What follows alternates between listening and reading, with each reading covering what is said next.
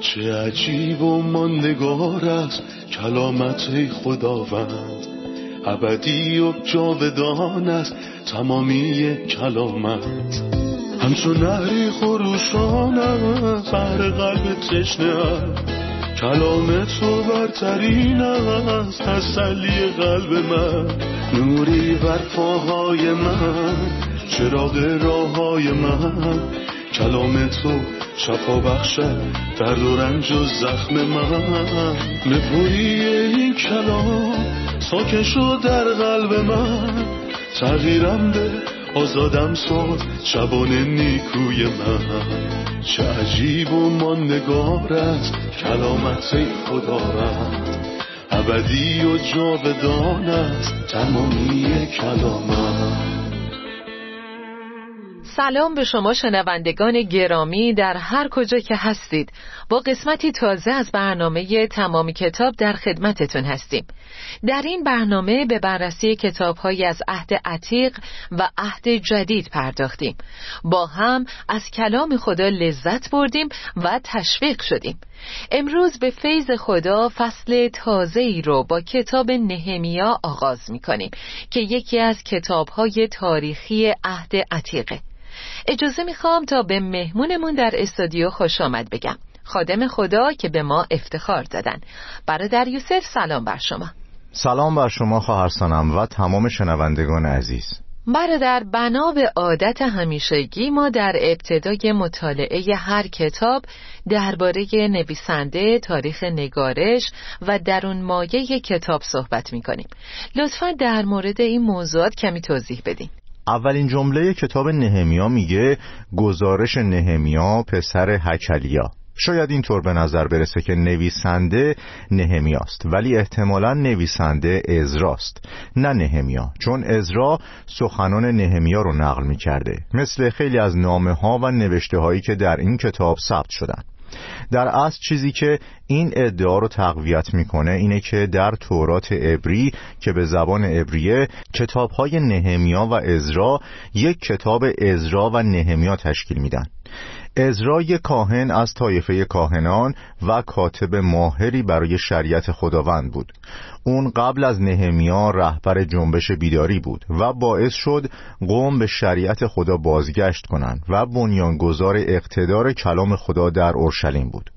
خداوند نهمیا رو با مأموریت متفاوتی فرستاد که باعث بازسازی دیوارهای اورشلیم و برداشته شدن شرم و خجالتی شد که با مطالعه این کتاب متوجهش میشیم. پس نویسنده این کتاب ازراست لطفا درباره تاریخ نگارش این کتاب برامون بگین. راستش تاریخ نگارش این کتاب خیلی مهمه. نهمیا در سال 444 پیش از میلاد از تبعید برگشت که موج سوم و آخر بازگشت تبعیدی ها بود. ما چند تا بازگشت داریم برادر یوسف؟ خب بازگشت از تبعید بابل بعد از هفتاد سال اتفاق افتاد و ارمیا پیشگویی کرده بود که تبعید در بابل هفتاد سال طول می‌کشه. این هفتاد سال از سالی محاسبه میشه که نبوکد نصر حمله کرد و پادشاهی یهودا رو به تبعید بابل فرستاد و تا اولین سال پادشاهی کوروش هخامنشی ادامه داشت. خداوند روح کوروش رو برانگیخت تا فرمانی در سراسر پادشاهی صادر کنه که اجازه می‌داد تبعیدی ها برگردن. بنابراین اونها هم در سه مرحله برگشتن. مرحله اول به رهبری زروبابل بود. شخصی از خاندان سلطنتی. دومی به رهبری ازرا بود یک کاهن و کاتب و سومین مرحله به رهبری نهمیا بود. یک کارمند ارشد در دربار پادشاه همونطور که از این کتاب پیداست. بنابراین نهمیا در سال 444 قبل از میلاد و به فرمان اردشیر پادشاه برگشت تا دیوارهای شهر اورشلیم رو بازسازی کنه. اهمیت این زمانبندی اینه که از اون موقع دوره هفتاد هفته نبوت دانیال آغاز میشه که در کتابش پیشگویی کرده و در فصل نه کتاب نبوتی دانیال ثبت شده. برادر لطفا برامون درباره ویژگی های اصلی کتاب تاریخی نهمیا بگین.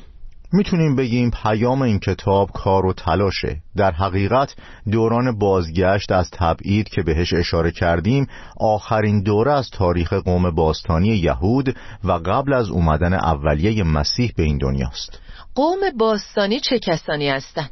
اسرائیل و در نتیجه این دوره خیلی شبیه دوران زندگی امروزی ماست. امروز ما قوم خدا هستیم. منظورم کلیساست که منتظر بازگشت مسیحه و از این نظر و همینطور از نظر روحانی و اخلاقی هم به اونا شباهت داریم.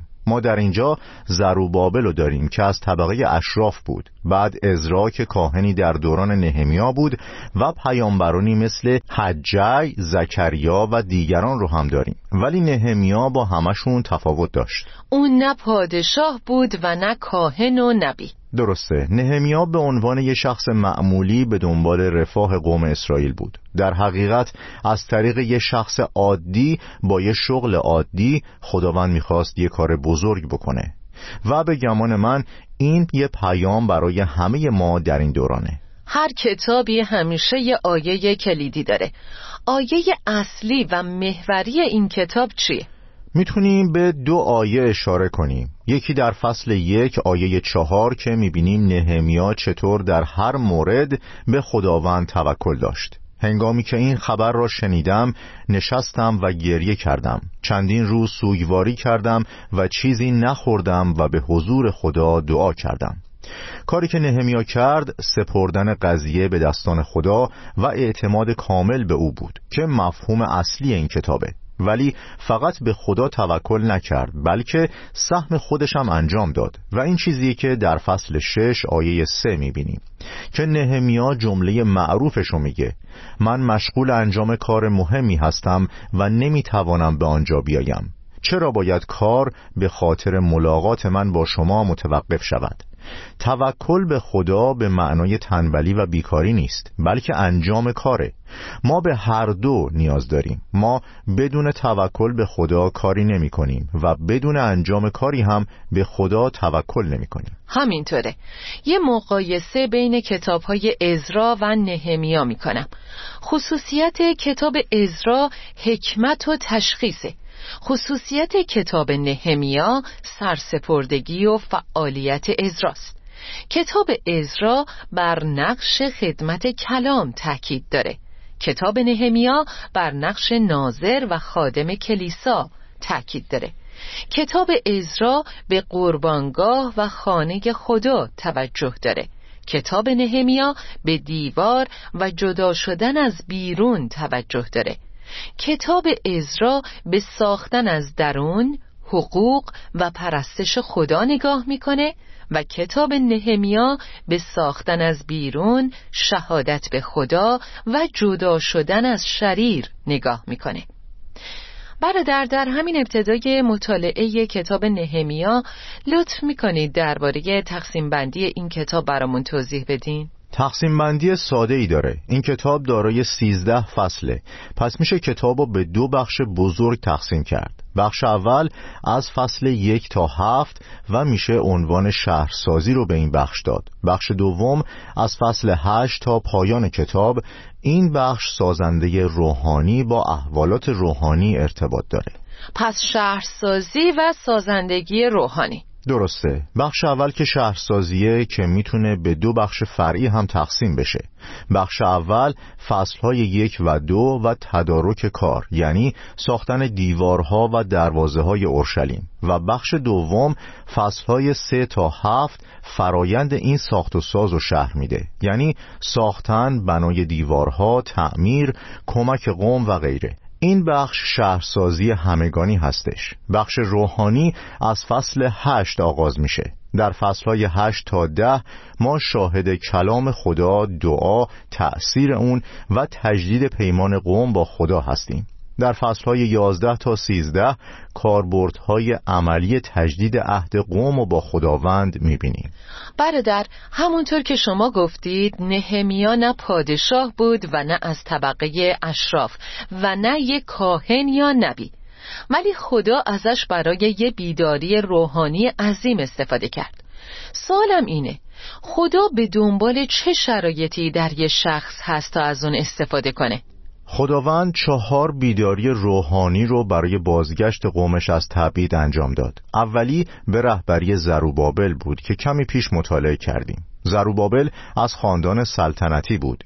این بیداری به ساخت یک قربانگاه برای تقدیم قربانی به خدا منجر شد.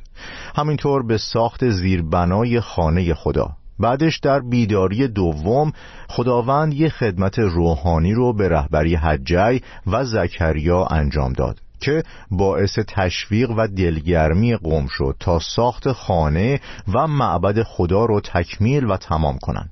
بیداری سوم با رهبری ازرای کاتب شکل گرفت. اون به قومی که از تبعید برمیگشتن کلام خدا را تعلیم می‌داد. چون زمان زیادی گذشته بود و شاید به خاطر زندگی طولانی بین اقوام دیگه در تبعید فراموش کرده بودند و لازم بود که با رهبری ازرا کلام خدا بهشون یادآوری می‌شد. چهارمین بیداری هم به رهبری نهمیا انجام شد که به قول شما یه فرد عادی بود و اجازه بدین اونو مرد خدا بنامیم نهمیا از خاندان سلطنتی نبی یا کاهن نبود بلکه یه آدم معمولی بود که خودشو در اختیار خداوند قرار داد. ولی اگه بخوایم درباره صفات یه مرد خدا بگیم اون وقت میشه گفت بزرگترین ویژگی نهمیا اینه که مرد دعا بود. در این کتاب بارها به دعاها و پرستشهای نهمیا به درگاه خدای آسمان اشاره شده. همینطور یه رهبر روحانی برجسته برای قوم خدا بود چون دیدگاه استوار و دانایی بالایی داشت. هم مرد ایمان و هم مرد کار و تلاش بود و خداوند از نهمیا در آخرین بیداری قوم که از تبعید برمیگشتن استفاده کرد. منظورتون اینه که الزامن نیازی نیست من ویژگی های بالایی داشته باشم تا خدا بتونه از من استفاده کنه؟ یا حتما نباید از خانواده اشرافی باشم؟ تنها چیزی که نیازه داشتن یه دل کامل در حضور خداست. مرد ایمان با دل خالص خدا رو در همه شرایط حاضر می‌بینه. می‌تونیم اینم اضافه کنیم. آمادگی برای از خودگذشتگی و فداکاری رو میشه در نهمیا به وضوح دید. اون موقعیت بالایی داشت و ساقی پادشاه بود. یعنی زندگی خوب و راحت داشت. ولی همه چیز رو فدا کرد تا بره و قوم خدا رو خدمت کنه که در بدترین شرایط بودن. چون نگران مردم و آماده فدا کردن رفاه و آسایش قصر بود تا پیش قومی بره که در تنگی و رنج بودن. اجازه بدین پنج آیه اول فصل یک رو بخونم. این است گزارش کارهایی که نهمیا پسر حکلیا انجام داد. در ماه کسلو در بیستمین سال سلطنت اردشیر شاهنشاه پارس در پایتخت یعنی شهر شوش بودم. هنانی یکی از برادرانم با گروهی از سرزمین یهودا به آنجا آمدند و من از آنان درباره اورشلیم و یهودیانی که از تبعید بابل بازگشته بودند سوال کردم. ایشان گفتند که آنانی که زنده مانده اند و به میهن بازگشته اند با دشواری روبرو هستند و بیگانگانی که در آن اطراف زندگی می کنند با حقارت به ایشان می نگرند. ایشان همچنین گفتند که دیوارهای اورشلیم هنوز ویران است و دروازه های آن از زمانی که در آتش سوخته شده اند بازسازی نشدند هنگامی که این خبر را شنیدم نشستم و گریه کردم. چندین روز سوگواری کردم و چیزی نخوردم و به حضور خدا دعا کردم. ای خداوند خدای آسمان ها تو بزرگ و شگفت انگیز هستی. تو عهد خود را با امانت با آنانی که تو را دوست دارند و فرامین تو را انجام می دهند نگاه می داری. لطفا توضیحاتی درباره رویکرد نهمیا بدین. یعنی درباره زمانی که نهمیا از اوضاع شهر پرسید و واکنشی که درباره خبر ویرانی شهر نشون داد.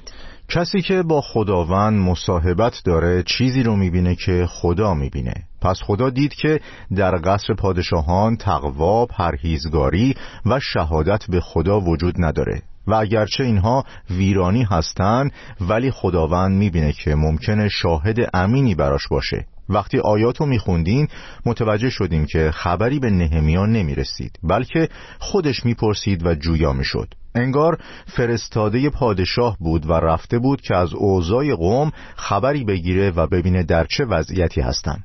اون نگران قوم خدا بود کسی که خداوند رو دوست داره دوست داره درباره قوم خدا بدونه و اونا براش مهم هستند. نهمیا منتظر نمون تا دعوتش کنن چون دلش نگران قوم بود و وقتی از شرایط قوم آگاه شد واکنشی عالی نشون داد. باید در نظر بگیریم که هیچ کس از مردم اسرائیل اونو نمی‌دید و اون پیش برادران یا خادمین تظاهر و ریاکاری نمی کرد بلکه همه چیز بین خودش و خداست. میگه نشستم و گریه کردم. پنهانی گریه می‌کنه و روزها سوگواری می‌کنه. خودشو در حضور خدا فروتن کرده و به درگاه خدای آسمان دعا می‌کنه. همچنین کلمات زیبایی رو در دعا میگه و به رحمتهای خدا تکیه می‌کنه. میگه خداوندا اگه حتی بالاترین جایگاه رو داشته باشیم و در بهترین موقعیت اجتماعی باشیم ولی شهادت خوبی نداشته باشیم زندگی ما چه ارزشی داره؟ همونطور که شما اشاره کردین هرچند نهمیا شرایط خوبی داشت و در شهر شوش و در قصر بود ولی دلش اونجا و با ویرانه های اورشلیم بود. عزیزان استراحتی می‌کنیم و با ادامه درس برمیگردیم.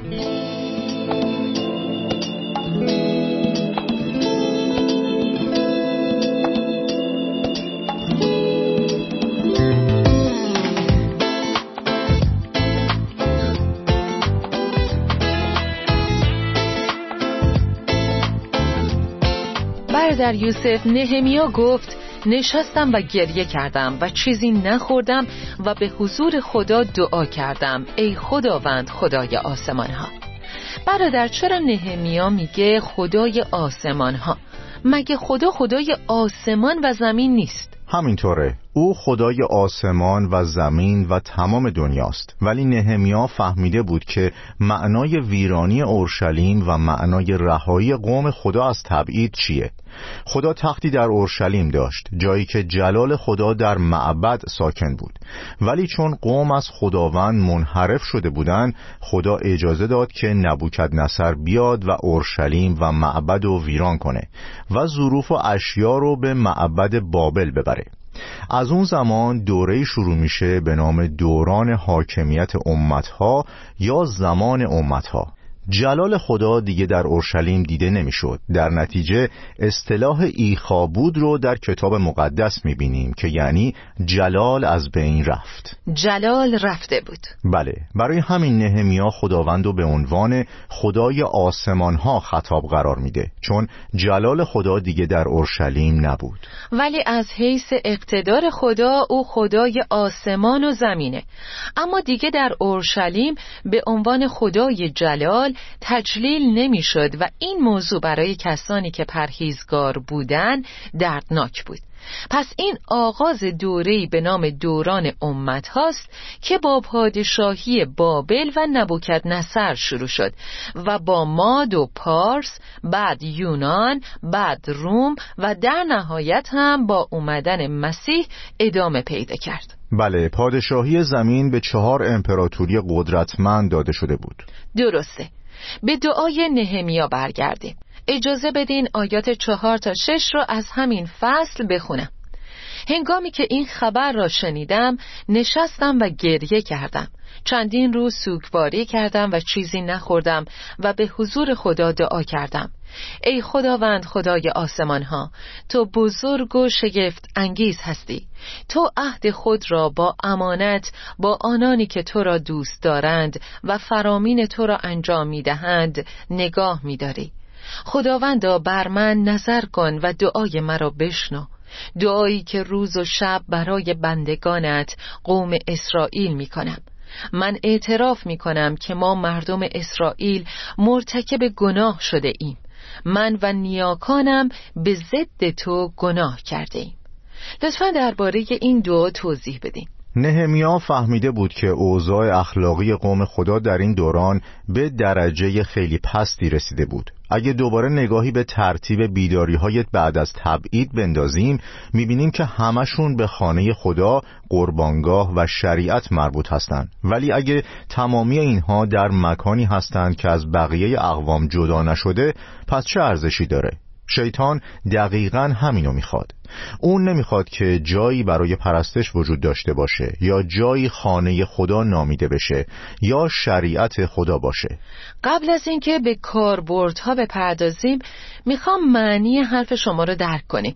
شما میگین کافی نیست که قربانگاه بسازیم یا معبد بسازیم یا شریعت رو بخونیم و پرستش می‌تونه بدون ساختن دیوار هم انجام بشه. درسته چون دیوار به جدایی از امتهای دیگه اشاره می‌کنه. دروازه یعنی هر کسی نمی‌تونه داخل بشه.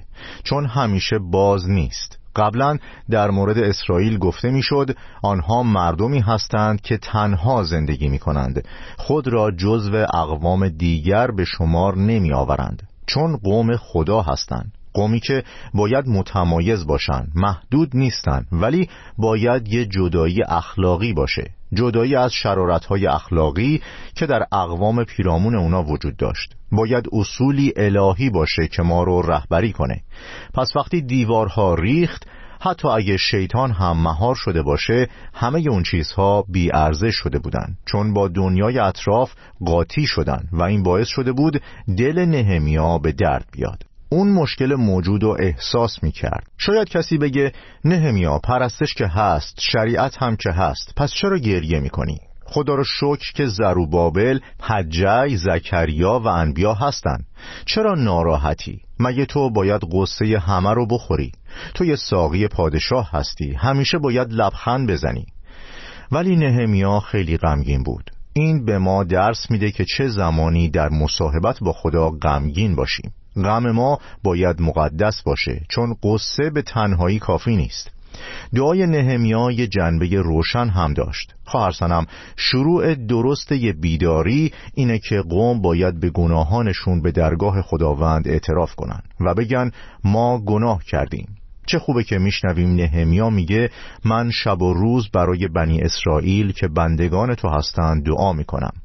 نهمیا نه تنها به گناهان قوم اسرائیل اعتراف کرد بلکه به گناهان خودش هم اعتراف می‌کنه و میگه همه ما به درگاه تو گناه کردیم. نهمیا حتی در ضعفهای قوم خدا با اونها شریک و متحد شد و این اوج روحانیتیه که در عهد عتیق می‌بینیم. اینو دوباره در فصل نه هم می‌بینیم. در کتاب های نهمیا، ازرا، دانیال نه و ارمیا چهارده چهار فصل از عهد عتیق داریم که شفاعت رو برای قوم خدا به ما نشون میدن. بله. امروز اگه بپرسیم ضروری ترین نیاز قوم خدا چیه باید بگیم که قوم نیاز دارن تا به خلوت برن و به خداوند بگن فقط برادر من گناه نکرده بلکه همه ما گناه کردیم و خداوند مشتاقانه میشنوه. واضحا بلای این دوران اینه که مردم خودشونو از جماعت جدا کردن. همه همدیگر رو متهم می‌کنن و میگن ایمانداران خوب نیستن. کسانی که به کلیسا میرن اهمیتی نمیدن ملاقاتی نیست و مراقبت هم نیست. روحانیتی وجود نداره. ولی نهمیا خودشو در گناهان قوم شریک می‌دونست و این همون چیزیه که خداوند می‌خواد به ما هم بگه. متاسفانه چیزی که شما گفتین همه جا هست. یه روش جسمانی و رفتاری بر پایه طبیعت کهنه. ولی رفتار روحانی همون کاریه که نهمیا انجام داد. برادر یوسف یکی از همکارانمون توی استودیو می‌پرسن آیا من باید صبر کنم که بفهمم نیازی برای خدمت وجود داره یا خودم پیش قدم بشم؟ راستش دعا و انتظار برای خداوند قرار گرفتن در دستان خداوند و آموختن برای آینده یه چیزه و هدایت گرفتن از خدا برای خدمت آینده هم یه چیز دیگه. گاهی به خاطر مهیا کنندگی خدا کسی منو تشویق می‌کنه و من درباره نیاز به یه خدمت میشنوم. بعد دلم به اون نیاز متمایل میشه و سهمی در اون خدمت می‌گیرم و شروع می‌کنم و نقش و سهم خودم رو انجام میدم. این کار ضد خدمت نیست چون هر دو با هم هستن. درسته. خدا بهتون برکت بده. ممنونم برادر یوسف. آمین. خداوند به شما هم برکت بده. آمین. عزیزان درس امروز رو مرور می‌کنیم. فهمیدیم خدا افراد واجد شرایط رو دعوت نمی‌کنه بلکه دعوت شوندگان رو واجد شرایط می‌کنه. و این برای نهمیا هم اتفاق افتاد. وقتی اوضاع بد و خرابه ما با اشک و زانوهای خم شده پیش چه کسی جز خدای بزرگ می‌تونیم بریم؟ حضور نهمیا در کاخ اونو از تماس با خدا محروم نمی کرد بنابراین ما هم نباید خودمونو از آدمهای اطرافمون جدا کنیم. اگه در جایی باشیم که شرارت هست و ما ناچاریم اونجا باشیم باید دل ما متوجه خدا باشه. لازمه که یه دیوار جدایی بین من و شهوات دنیا وجود داشته باشه. شنوندگان گرامی همونطور که در این برنامه دیدیم نهمیا واجد همه شرایط لازم نبود ولی دلش خداوند و قوم خداوند رو که در ویرانه ها بودن دوست داشت. به اون گفتن که شهر ویران شده و این باعث شد که بره و به درگاه خدا دعا کنه. نهمیا با اشک و آه به درگاه خدا دعا کرد. تشویقتون می‌کنم. هر جا هستین چه در کلیسا چه در یه روستا و چه در خانه و بین اعضای خانواده اگه شاهد خرابی، آشفتگی یا هرج و مرج در محل زندگیتون یا دنیای پیرامون هستید به درگاه خدا برید و با اشک دعا کنید و روزه بگیرید. و اطمینان داشته باشید که هیچ راه چاره‌ای برای این آشفتگی و خرابی و ویرانی نیست جز از طریق فروتن شدن در پیشگاه خدا و دعای پرشور و مؤثر مرد عادل که قدرت زیادی داره. تا قسمت جدید خدا با شما. چه عجیب و ماندگار است کلامت خداوند. ابدی و جاودان است تمامی کلامت. همچون نهری خروشان است بر قلب تشنه کلام تو برترین است تسلی قلب من. نوری بر پاهای من چراغ راه های من.